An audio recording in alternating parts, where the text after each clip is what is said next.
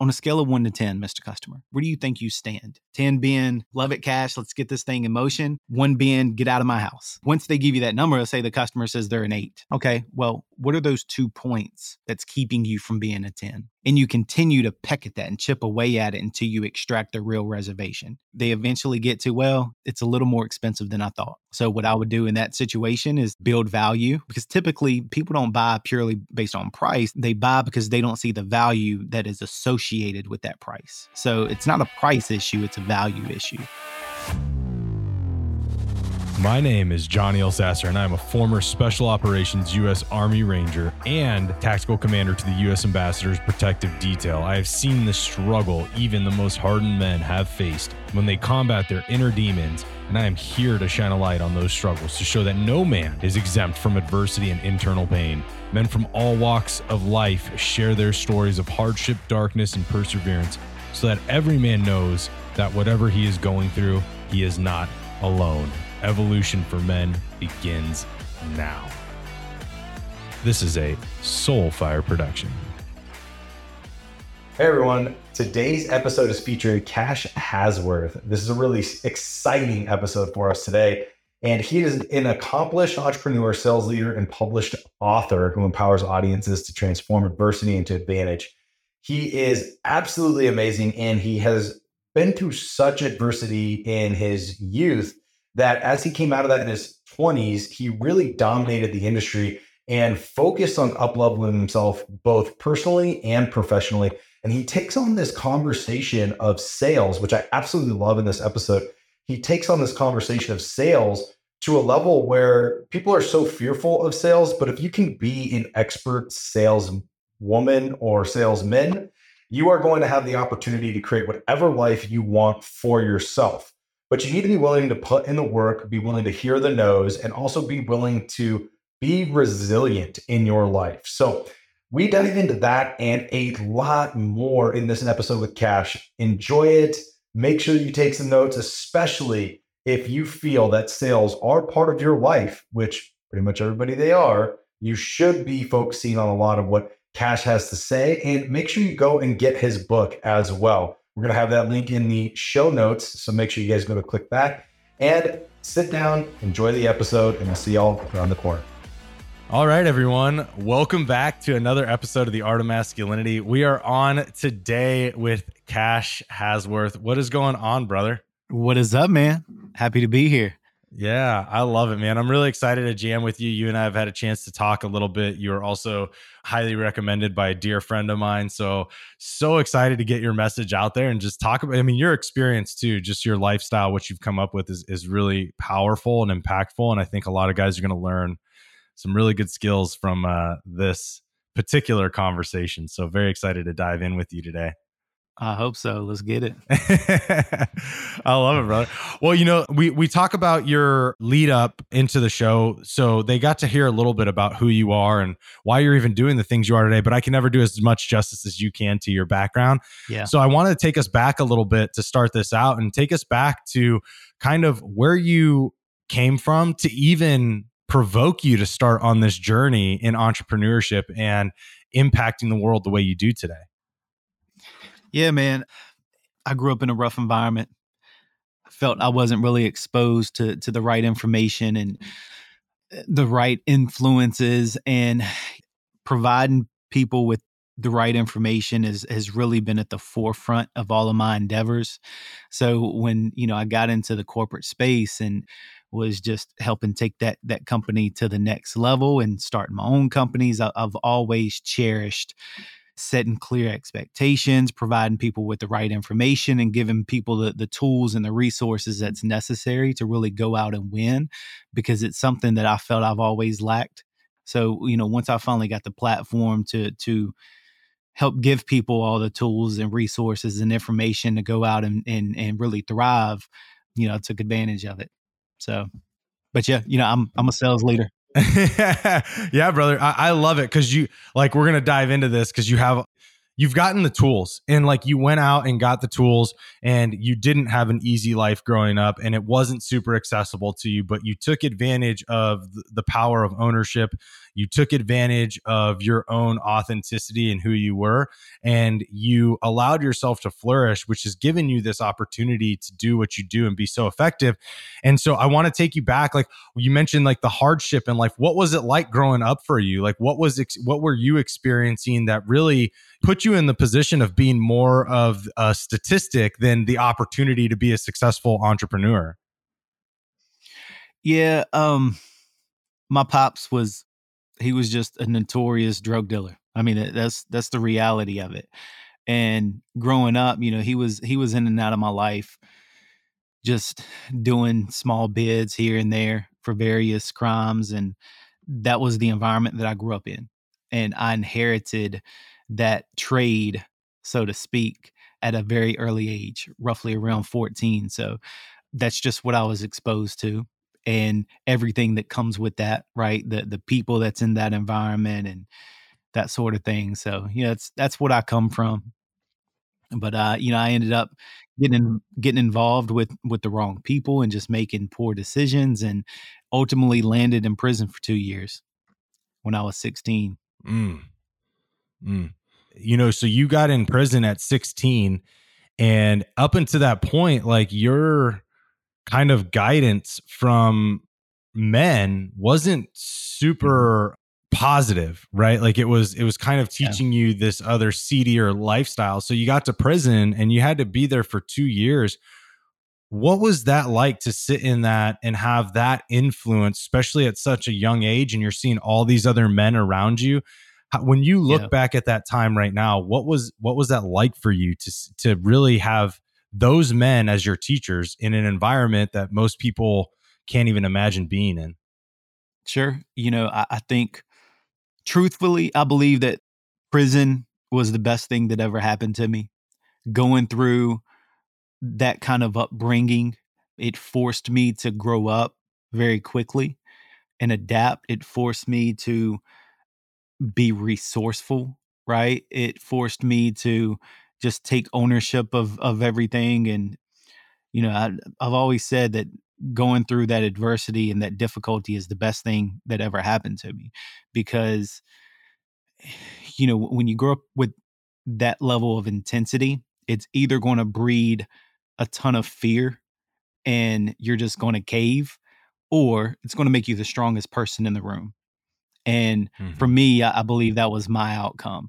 And I think the reason why I've been so successful in, in the corporate space is because I've never been intimidated by anyone in the corporate space because mm-hmm. of the exposure that I've had in the environment that I grew up in, right? Because there's there's there's no amount of of difficulty and intensity that can sink below the level that I've already been exposed to. So I've never been intimidated by anyone. And, and I think that's that level of confidence going into the corporate space is why I've been able to be so successful. And, and, um, yeah, I, I would say it's just getting getting that exposure so early on was really the best thing that ever happened to me man it, it, it truly was because it, it forced me to grow up very quickly yeah, I you know, I see a lot of guys in the world today and like if they experience adversity, right, they become their biggest critic and just beat themselves down mentally and yeah. emotionally and spiritually. And I want to open up that door for you a little bit because uh, I think, like, obviously, you gained so much power in that experience, but you could have easily gone the other way, right? And you could have a whole different direction. Yeah yeah, you could have easily just beaten the shit out of yourself internally and and not seen the path that you have now. Yep. What was the internal conversation you were having when you made that decision to be like I'm not I'm not going to play the negative card anymore in life?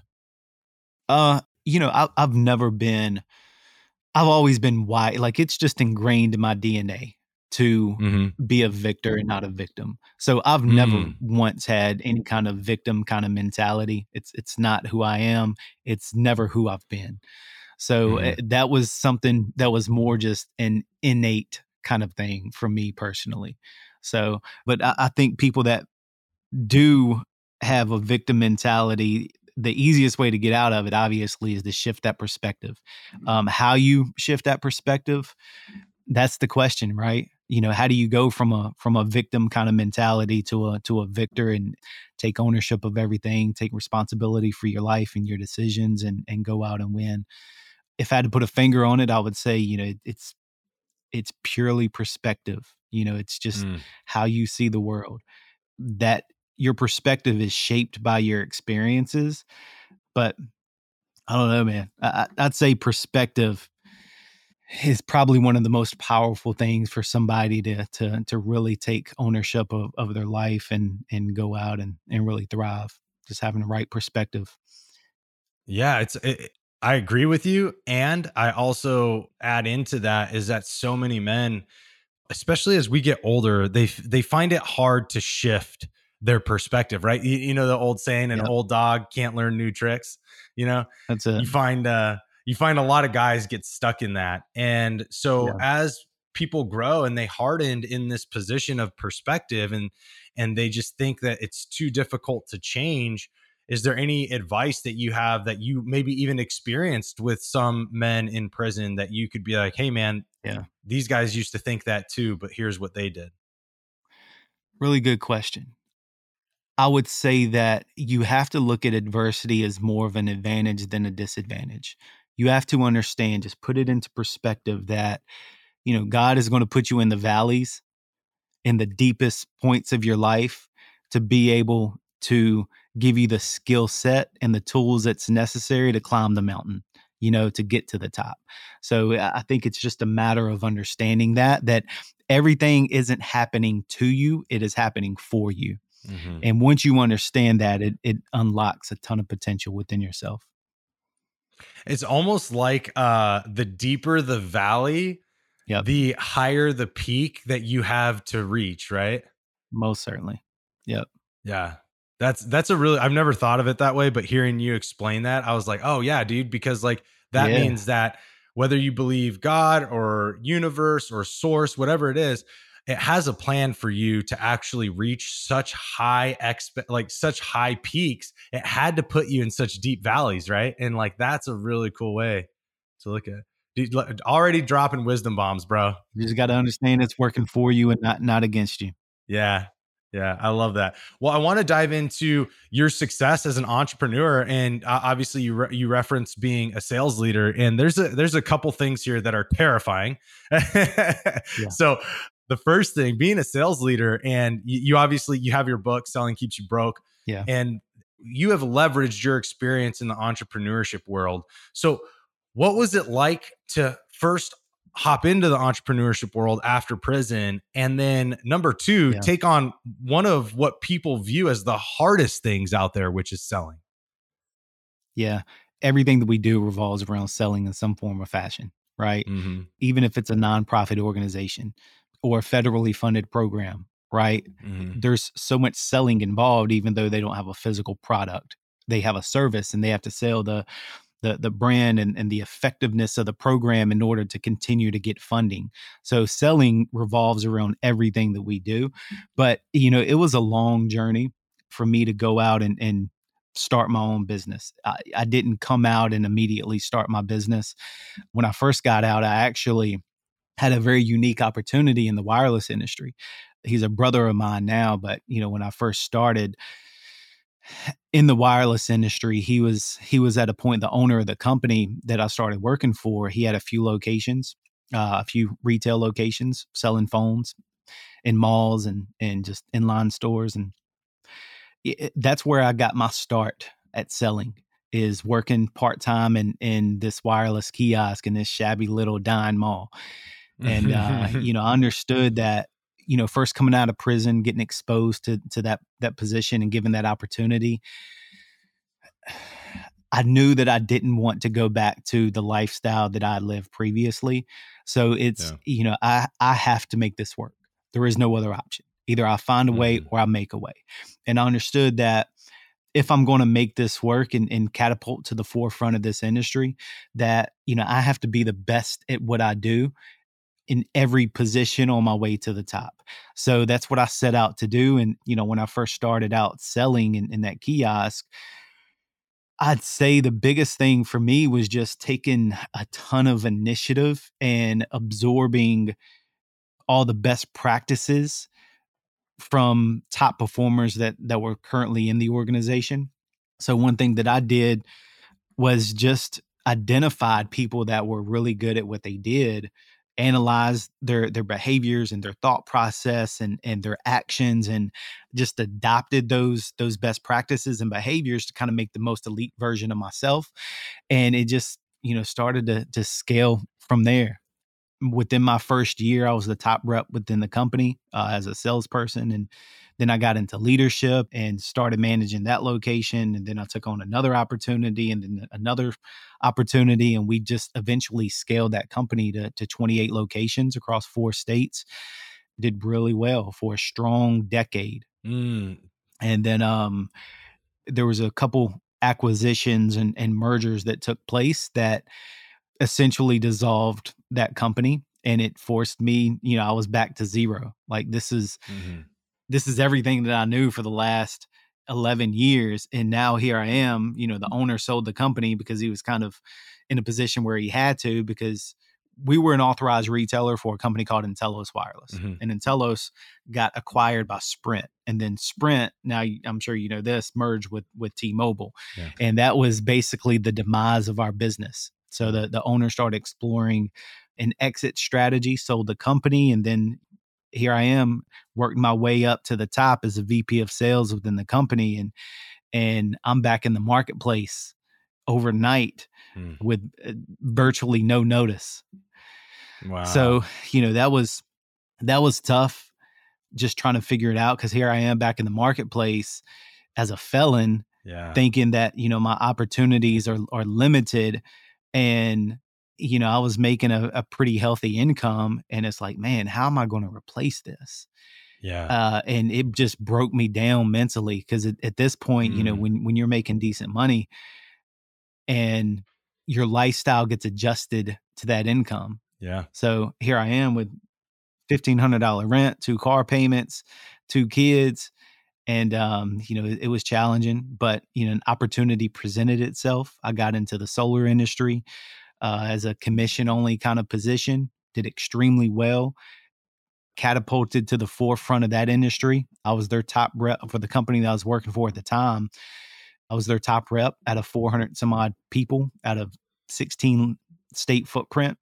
Did extremely well and next thing you know two and a half years into that they go under so here I am making over 300K, triple my income from the previous opportunity. And yeah. I'm back in the marketplace once again. So, you know, at that point, it was, I have to take control of my destination. Right. Mm-hmm. And that's where I founded uh, Solar Ignite Group, the solar company, and really started to, to work for myself. Wow, man. So it's been a, a very long journey to, to entrepreneurship. Dude, that's a humbling journey too to continually get go from like heights to being knocked back down. And then obviously with your record, like that's anybody that understands that, that is not in any way, shape, or form helpful, like to what you were trying to do, which was just ultimately have a good quality of life and obviously highly skilled. Yep. But to get humbled that way, man, that, that would break a lot of people. I'm really it's hum yeah, it's it's certainly a humbling experience for sure. Yeah, I, I'm like very in awe of you to to have that ability, especially, you know, I think in a lot of cases when you come from like your position of like VP and then you got to get put yep. back in the trenches, let alone like if we take your yep. past and just put that to the side, yep. for someone to get put back in the trenches from being like VP, that alone, yeah. like there a lot yeah. of people's ego would be like, I'm not doing this, you know, and you're like, yeah. what was that? What was that mindset for you? I've never been a title leader. Yeah. Right. Um, I, I, have no problem getting it. Like that's where I thrive. That's where I have the most fun is being in the trenches and and just proving myself to me going yeah. through that elevation process all over again. So I took it more as a challenge than anything. Mm. You know, I came in with my ego checked and, you know, I had a goal. I wanted to make X amount within, you know, a certain point of time. And and um, I made it happen. So you know, ego is is never been a challenge for me because the, the opportunity within this company, I made over 300K within my first year as, yeah. you know, a commission only sales rep. So seeing that opportunity and what I could, how I could elevate my family and yeah. be a, a more strengthened provider for my kids coming from, you know, 150K from the previous opportunity, thousand percent. Ego doesn't even exist, you know, when, when you have that kind of opportunity in front of you. So Dude, that's such a. I love this because you talked about perspective earlier on the show, and now you just gave people an actual way in which you did this in your life, which I think a lot of people can relate to. Most certainly. Seeing themselves, like uh, we can all imagine ourselves at a VP level or an E suite level, and then the company either going under or being sold and then you got to be back in the trenches and build your way back up. Like you weren't handed another vp position which most people think that yep. that would have been the case but with you especially with your background that just was almost not not going to happen right? Yep. And this company you know they, they had a very structured elevation path you had to come in. Everyone at every level of leadership within that organization was promoted internally. So everyone had to start from the bottom and you had to work your way up. That's just how it was. And and they had a very successful, successful elevation process. And I admired it. Yeah, absolutely. I mean, those structures are what make businesses effective and efficient, right? And so, like, and then when yeah. it's kind of like human beings, when you hold to your integrity, you tend to have the results that you desire. And so, like, they're like, hey, Kash, I get it. You were VP, but you got to go through our process to get back up in the food chain. Yep. And that's, they held integrity to it. So there's a lot of respect for that, you know? Most certainly. Yeah. And, um, I knew that I could get to where I wanted to go as as long as I showed my value. Yeah. And that was noticed very quickly. Yeah. So there's a couple things here I want to dive into. And one of them was you talked about leadership, right? And how that became a part of your path. Were you always a leader or was that something that just showed up as you started to create success in the business? Yeah, it, it really started to show itself when I was given the opportunity to manage the first wireless location. I don't know. It's something I've always done very well. Uh, you know, I think at the heart of leadership is just clear, consistent, and honest communication. Like a lot of people just overcomplicate leadership. It's not that complicated. You don't have to mm-hmm. have an MBA in order to be, you know, a very strong, business minded leader in any kind of field. It's just one, communicating clearly. Mm-hmm and I think that's really what helped me elevate so rapidly within that organization because he loved how I communicated. You know, I would always communicate with my team very consistently, send out numbers, have calls, and and just keep everybody aligned. I just made the main thing the main thing, right? We folk we're a sell we're a for-profit sales organization. Yeah. Our number one goal is to sell as much as we can as quickly as we can, mm-hmm. right? And I think a lot of people deviate from that and they want to have conference calls for you know eight hours every single day. Yeah. it's like you know that's taken away from the efforts that can be you know on the front line getting the result that you want to go after you know? Yeah. So just keeping the main thing the main thing communicating clearly having proper expectations having those accountability conversations not managing behind a, a an email. So just some foundational principles that I adopted that, you know, made leadership pretty easy for me. Dude, these are great, man. I think this is a, a very, very um, informational point to leadership. And I love that you said that people overcomplicate it. I found, especially because I've been working for the government for a long time, like they're the most inefficient group of all and they're mm-hmm. also their yeah. their leaders are joke right the, the, leaders and we're not talking about like yep. political parties i'm talking about just leadership in general and the government is a joke and uh-huh. a lot of it is like there's this grandiose view that they're a leader so they have to like yep. import their authority where they can which this is those 8 hour meetings right like this is where i need to have an 8 hour meeting with everybody because i need them to know how important i am yep and um I think that was really cool that you you kind of like just cut through the bullshit and you're like, how can we be an effective and efficient team? And that that right there is what I think makes great leaders 100%. And so when you look, oh, go ahead. I, I just say before I lose my my my thought process here. Yeah, yeah. People think of leadership. A lot of people do, not everyone, but a lot of people look at leadership as their way out to work less, right? Yes. To kind of let off the gas pedal.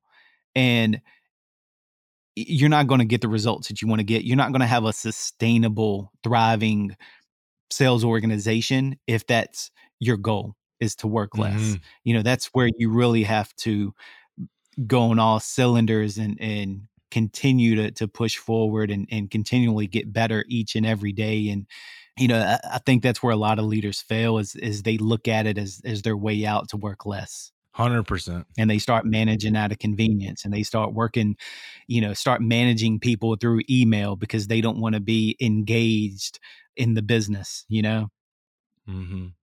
Yeah, that's a really good perspective, and it's also that they they tend to only want to manage when there's a problem, not proactively manage. Right? a thousand percent you know I, i'd say when it comes to accountability that's probably one of the biggest misconceptions out there is, is accountability should should only happen when something bad happens right? When there's when there's mm-hmm. failure when there's someone that's that's not taking on their their responsibilities and you have to have those difficult conversations. If that's the only time that you're having those accountability conversations you're going to lose influence with your team. So you know accountability should be something that you do consistently and it should be for the good and the bad right it, Mhm. accountability is simply just setting proper expectations and following up on those expectations right good or bad because what happens is you now create the opportunity for those proud report ups somebody Mhm. wants to brag about what they've been able to accomplish, right? And that creates opportunity for praise. So Mhm. now, when you have to have those difficult conversations, they revert back to and reflect back where you did have, you know, those encouraging conversations and, and praising them for their work and and what they've achieved. So difficult conversations become so much easier when you're more Mm. consistent with those accountability conversations. Oh, dude, beautifully said, brother. That is beautifully said. I think guys can even take this and, and take a look at their relationships and how they're being leaders Yep. there and if they're lacking that communication to in in both realms, right? In that accountability. Most certainly. Yeah. Dude, this is amazing. I love this. So that leadership role you took on. Now, this is another thing because I talk about leadership with men in other forums and one of the things that you did, you didn't just lead. You mentioned that you started to even educate yourself on this. And this is where I think a lot of people also they think that just leading from experience is good enough and i think that that that is Yeah. a misconception so you talk about leading how you kind of like put yourself in the environment of learning more about it what was that like for you or what could you pass off from that journey where you're like hey i'm open to receiving now more information so i can benefit the team What do you mean as far as just getting better as a as a leader and continually improving? Is, that what you're saying? yeah that and that whether there was techniques where there was specific whether it was specific um educational like information you sought out that was external to experience like what was that like because i see a lot of guys block themselves from those things so i'm trying to open that conversation for them to look at it differently and, and to see how maybe you did it in your life Yeah. Number one, the owner of the the wireless company, Daryl Turner, he was one of the most brilliant minds that I've come across. Like he- I couldn't have asked for a better mentor. So he gave me just so so many insights to manage and lead effectively. And it just starts with having your ego checked, being receptive, um, being able to filter out all the bullshit too. But I would just encourage anyone that's really looking to elevate their leadership. Like it's the target is forever moving, right? There's no Mhm. final destination for, you know, your leadership ability. So you have to continually learn every day. Like the people that are on their shit on the top of their game, they are consistently getting better and they're they're they don't live in this place of stagnation or complacency. So Yeah.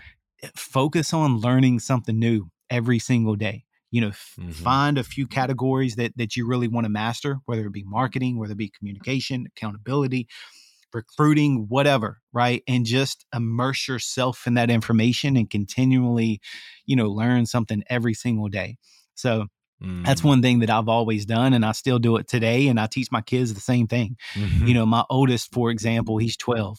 And before he can touch his PS5 or any gaming system, yeah. he has to watch at least three videos of my choice. oh, so wow. he's been on this kick lately where he's watching um, a ton of um, business made simple videos by Donald Miller. okay. So Donald Miller shares a ton of like bite-sized nuggets about leadership and marketing and and uh, communication and and a whole bunch of different you know business tips. But you know he's that's explosive for really taking your your skill set to the next level is just picking up those gems from Donald Miller. I've always been a big fan of him. But mm. find people that are great at what they do, cherry pick what you love, discard what you don't, and just continually elevate your your skill set.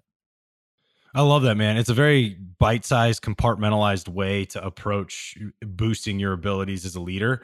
And it's not often shared that way. So I appreciate you having that perspective and having and giving that kind of wisdom because most guys don't see it that way. They they think that it's going to be a lot more difficult or they have this Yep. huge mountain to climb. And it's like, no, man, that compartmentalization is what's going to make that mountain very um, accessible Yeah, to you. I- so it's truly why I've been able to to go out and thrive and, and catapult to the forefront of any indus- industry that I've ever been able to penetrate.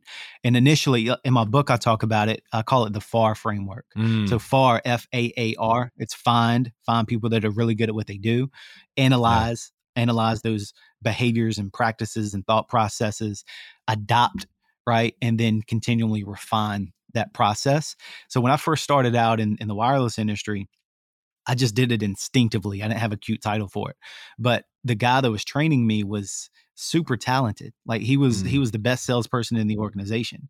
And I understood that if I was really going to master this role as as a top performing salesperson, then I had to adopt what the top performers are doing. So Mhm. if you're in a new industry or even if you know you're not getting the results that you are no matter how long you've been in whatever industry, find people that are absolutely crushing it cherry pick what you love, discard what you don't. I mean, it's it's that Mm. simple. And step out of your comfort zone. Like for me, this guy was so charismatic. He could get anyone to stop in their tracks and speak to him. He was witty, super funny guy, very charismatic. And we were in a mall environment, right? And Mhm. those are the people that you typically avoid eye contact with yeah. and I was not comfortable with it by any means. But I understood that if I was going to be successful here, I got to step out of this bubble. I got to get, Yeah. I got to step into discomfort, and I would just cherry pick everything that he did that that was effective, that got people to stop, and started talking to bypassing people, and and it just continually got better. You know, I hated talking to people when I first started uh, it, like trying to get people to engage with me that's walking by the Yeah. kiosk because I understand most people avoid engagement with with those people. So I didn't love it. yeah. But at the end of the day, if if I wanted to get the results that I wanted to get, I had to step into that discomfort, you know? So you just got to ask yourself, which is greater, the result or your excuse to not get it? Mm. Oh man, mic drop right there. I love that. That is so good. The result or your excuse not to get it. Yeah, that's freaking awesome. That's it. I love that because uh it's so easy. I mean, you put you, probably that's probably in my opinion one of the hardest sales jobs uh, on the planet because yeah, people avoid those people. Yep. And you challenged yourself and you reframed the objective of like, hey, if I'm not seeing the results I want, I need to do something different. And I think that's also an important lesson you're giving here for everybody out there. It's like if you're not receiving the sol- results you want, do something different than what you've been doing, or else you'll just continue to receive those same results. Yep. And that's really cool. I love that you brought up the book because that was my next destination on this conversation. I really want to dive into this because you have a title to the book that is tantalizing, right? Selling keeps you broke. Yep. It's almost like everybody's like, Kash, that's a walking contradiction. It can't keep you broke. Selling, right? Like, what do you mean? oxymoron, right? yeah. yeah. So like let's talk a little bit about open up the door. What was the impetus behind that title? And then I want to dive into some of the lessons that you because you've already touched on FAAR, Yep. right? And so I want to dive into some of those. But what was the impetus for that title to engage people? Yeah. So the full title is a holistic approach to disruptive sales performance to earn big. So mm-hmm. essentially, selling keeps you broke. You know, first of all, I want to make the distinction: sales and selling is two very different things, right? So uh-huh. if you're uh-huh. getting sales, those are successful transactions that you know leads to you receiving money, right? But when I say that selling keeps you broke, all I really mean is people would rather be cute. People spend more time trying to be cute and clever and witty with customers than they do trying to be effective. Mm. And I, I, think a lot of people just overcomplicate the simplicity that selling at a high level really takes. Mm. So you always give the analogy, you know, I, I have three boys. So ball ages 12, 5, and 2. And all of them have always loved watercolors.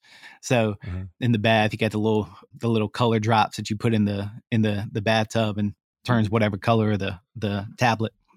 But I think selling is the equivalent of, you know, if, if you drop one of those blue tablets in, into the tub and it turns this beautiful blue color, and then you drop a green one into it and it turns this beautiful turquoise color, great, right? But the moment you start adding more and more colors, right? Yellow and red and purple, and the uglier it gets. Yeah. The muddier it gets, it gets this kind of gray color. And I think selling is is the same way you have to keep it super simple. I'll give you a, an example of what I said earlier, where people would rather be witty and cute than effective. Mm-hmm. So I'm in a Facebook group chat where they tackle objections across okay. any industry. But one person made a post and they said, you know, customer says, I don't make decisions same day. How can I tackle this objection? How do you guys handle this? And like 98% of these is just insulting the customer basically and just trying to be whoever they're just competing for who can be the most witty right uh-huh. as opposed to being the most effective. So one person said well mr customer you know if you go through a drive through how long does it take you to make a same day decision there? Yeah. Like uh, you basically just insulted the customer yeah. Uh, as opposed to adopting something that's a little more uh, effective. So, how I would handle that situation is also talk about this in the book. I call it the EVOC method, E V O C. So, EVOC stands for extract, validate, overcome, close. You extract the, the reservation, you validate it, right? You overcome it. Once you have that reservation, that customer is basically telling you what you have to overcome in order to close this deal, right? And yeah. then you ask for their business.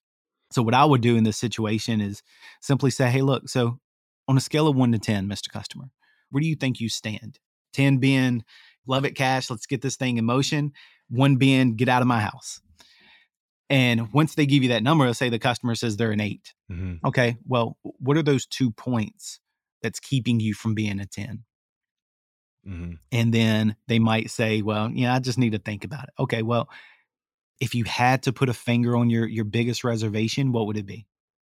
And you continue to peck at that and chip away at it until you extract the real reservation. Yeah. And then you they eventually get to, well, it's a little more expensive than I thought. Yeah. So what I would do in that situation is build value, right? Because typically people don't buy purely based on price. They they buy because they don't see the value that is associated with that price. So right. it's it's not a price issue, it's a value issue.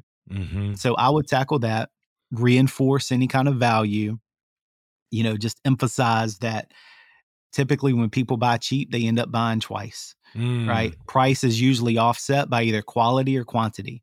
Mm-hmm. Reinforce my value, whatever those value talking points are, and then ask for their business. And just continue to go through that that process and until we get to a final yes or no. And I'm good mm-hmm. with either. Just yeah. don't leave me in that gray area. Yeah, yeah. That right there, that that's gold. Even to me, man, I freaking love this. Selling for me has been one of those things that I, I created a sticky story around, uh, especially getting into the entrepreneurship yeah. space. And the more I have conversations with people like yourself who are very authentic and genuine, it reminds me of that no, we as human beings create stories and we create our own limitations. And sometimes we do yep. need help getting past that. And you're just trying to help people really find what is the block and to give an actual real answer. And so I love I love that. Dude, I love that. Thank you for that example by the way. That was really good. Yes, sir.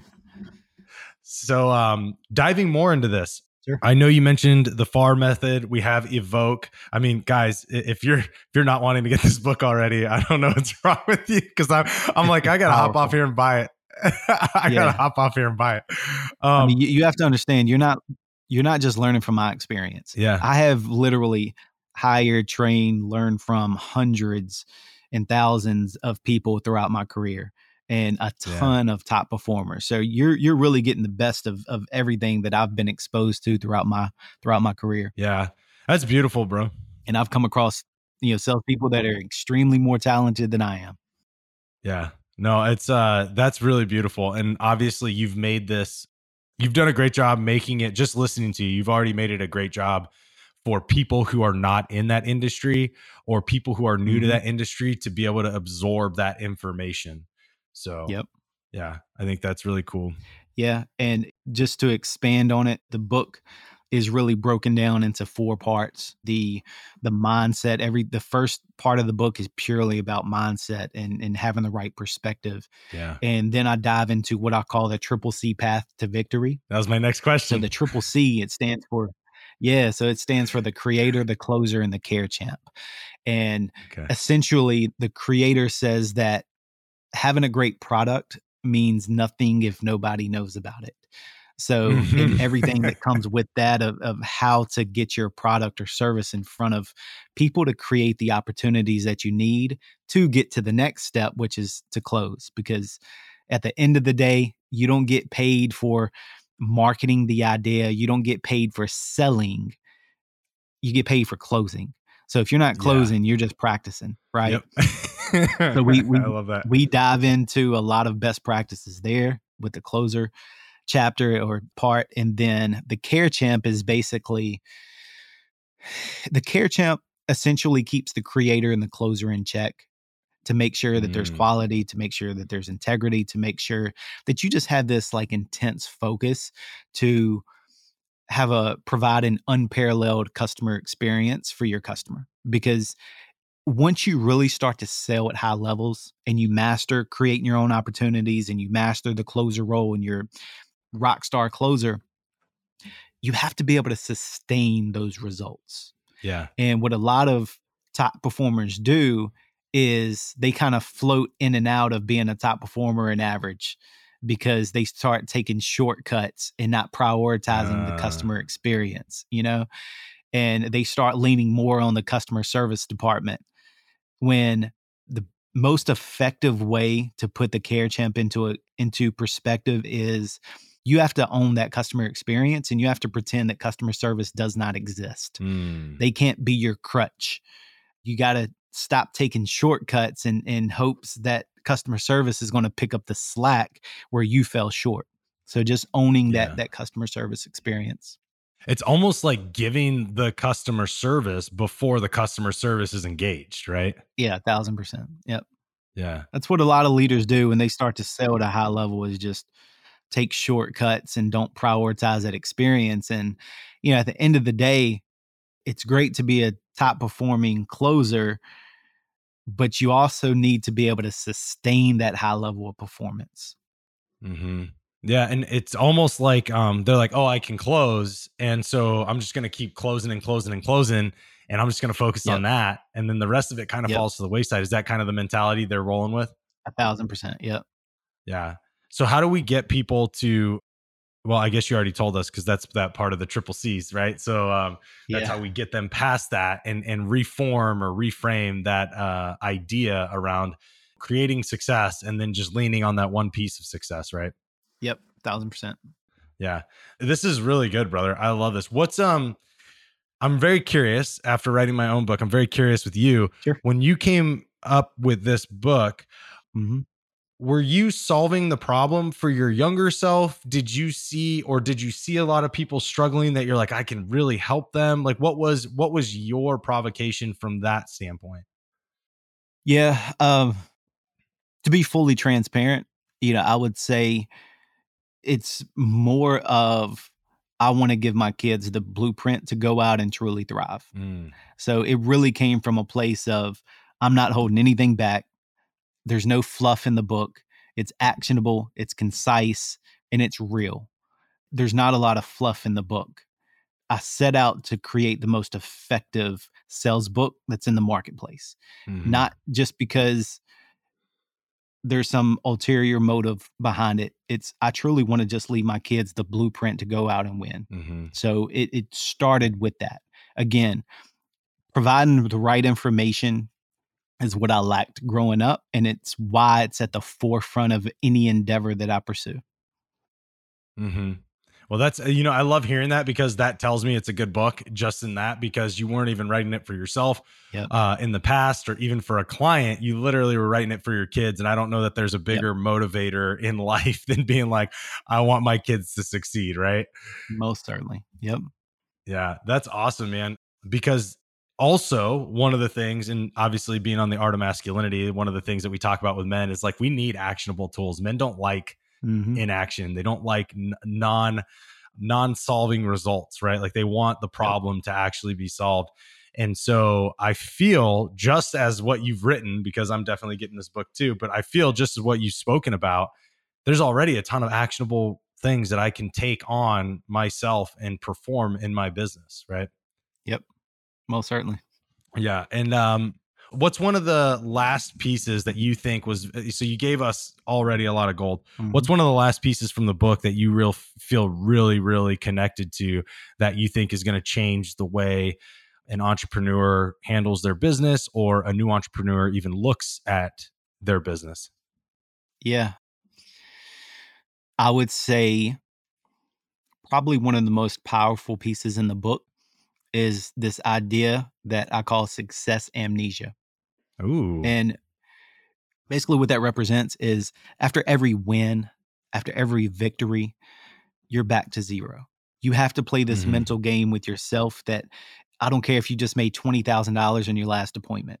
You have to go into that next opportunity, into that next appointment, as if that last deal is going to cancel, as if you're three months behind on your rent, as if you can't Mm. afford milk for your two year old toddler.